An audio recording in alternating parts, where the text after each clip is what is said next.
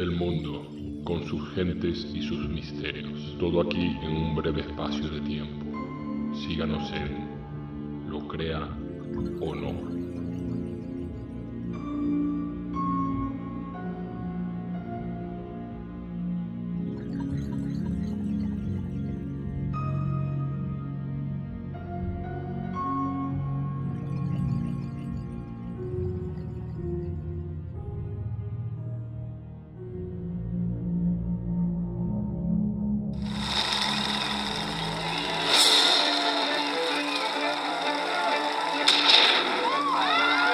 Jefe de Estado asesinado en la cumbre de su fama.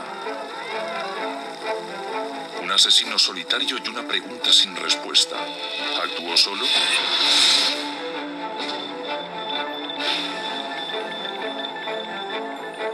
No hablamos de John F. Kennedy en 1963, sino de Enrique IV de Francia hace 400 años.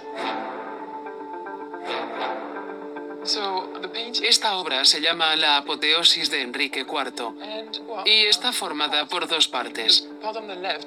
La parte de la izquierda es la apoteosis, donde podemos ver a Enrique IV.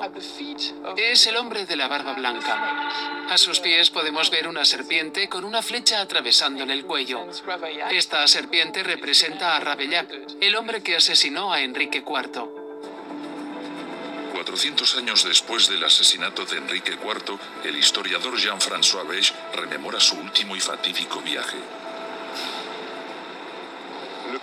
El carruaje sale por esa puerta.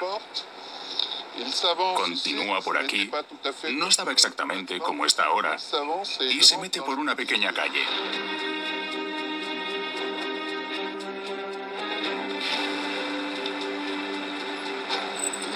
Hay un hombre que lo sigue. Va vestido de verde. Lleva un sombrero extravagante. Nadie más en París va vestido como él. Es muy extraño.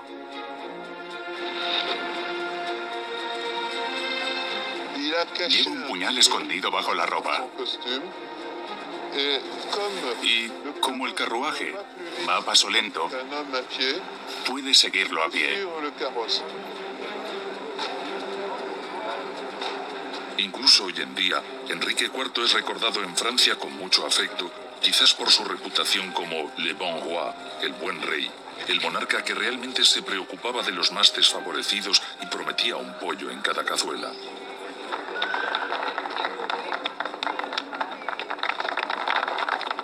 No es solo historia, también es leyenda. Iba a casa de campesinos a beber algo con ellos sin que lo reconocieran. Era querido por muchos, hacía mucho por la gente. También le iba la buena vida. Tenía muchas amantes. Se dice que Enrique IV tenía más amantes que todos los anteriores reyes de Francia juntos. Muchos hijos, pero necesitaba una esposa para tener un heredero oficial. Su reina sería María de Medici.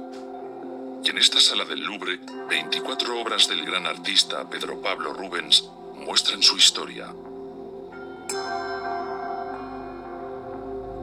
Fue un matrimonio concertado. Enrique solo la había visto en un retrato. Ni siquiera asistió a la boda. Fue un matrimonio por poder. La nueva reina partió hacia Francia para pasar la noche de bodas con un hombre al que nunca había visto, un hombre rodeado de otras mujeres. Pronto empezaron a formarse bandos, los protestantes a favor del rey y los católicos a favor de la reina. Cuando fue coronada, los católicos se acercaron más al poder. Al día siguiente, cuando el rey salía del Louvre, un seguidor católico en una misión de Dios lo esperaba fuera. La calle de la Ferronería era muy estrecha. La calzada estaba bloqueada y el carruaje se vio obligado a detenerse. Se encontraron con que un carro de heno había volcado. Los guardias bajaron del carruaje para despejar la calzada. Entonces, Ravaillac aprovechó. Ravaillac puso un pie sobre este bordillo y el otro sobre la rueda del carruaje. Se apoyó en la rueda y se asomó por la ventanilla para clavar su puñal en el corazón del rey.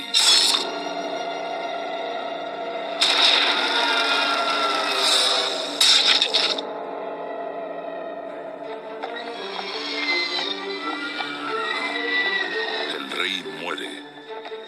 ¿Actuó François Rabellac realmente en solitario? ¿O una figura de poder en la sombra movió los hilos?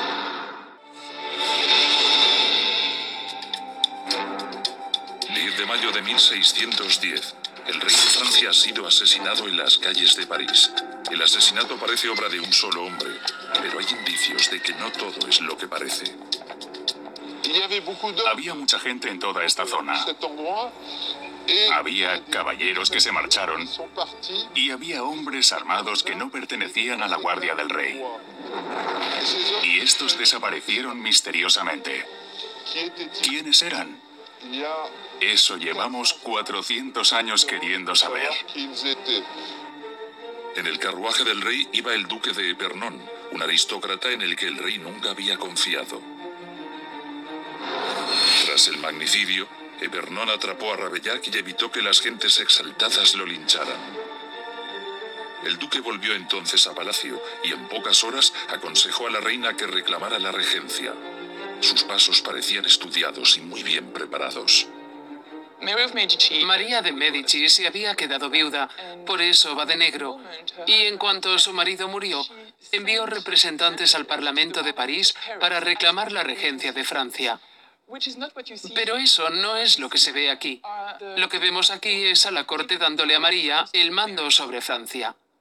María de Medici, quien ordenó pintar estos cuadros, quería que la historia fuese contada a su manera, así que la tergiversó para quedar ella lo mejor posible. Rabellac fue juzgado. El tribunal no se creyó su versión en la que había actuado solo. Estaban convencidos de que trabajaba para alguien y pretendían descubrir quién era. Al final lo declararon culpable, claro, y lo condenaron a muerte. Pero antes de su ejecución, quisieron ponerle fin a la incógnita y decidieron torturarlo. Usaron una técnica de tortura francesa conocida como brodecán. Esta técnica consiste en colocar dos tablones de madera en las caras externas de las piernas, apretados con firmeza.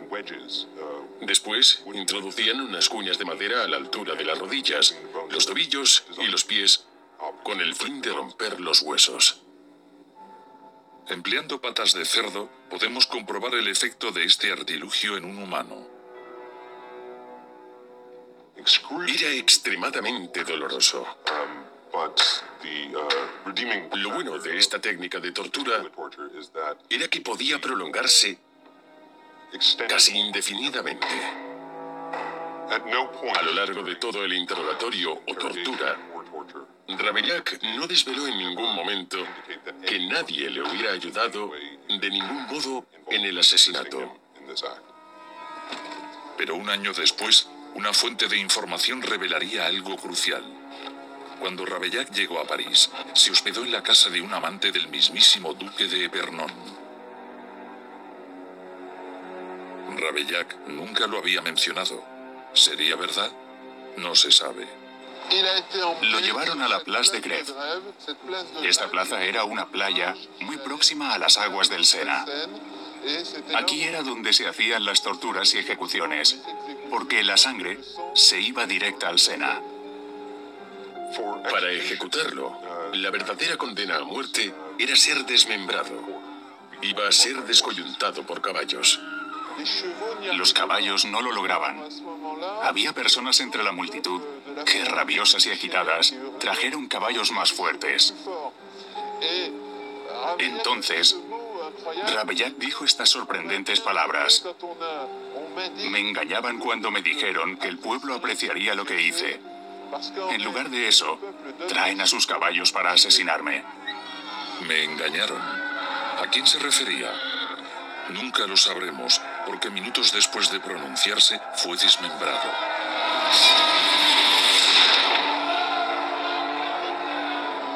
Al igual que el asesino del presidente Kennedy, Rabellac se fue a la tumba con sus secretos.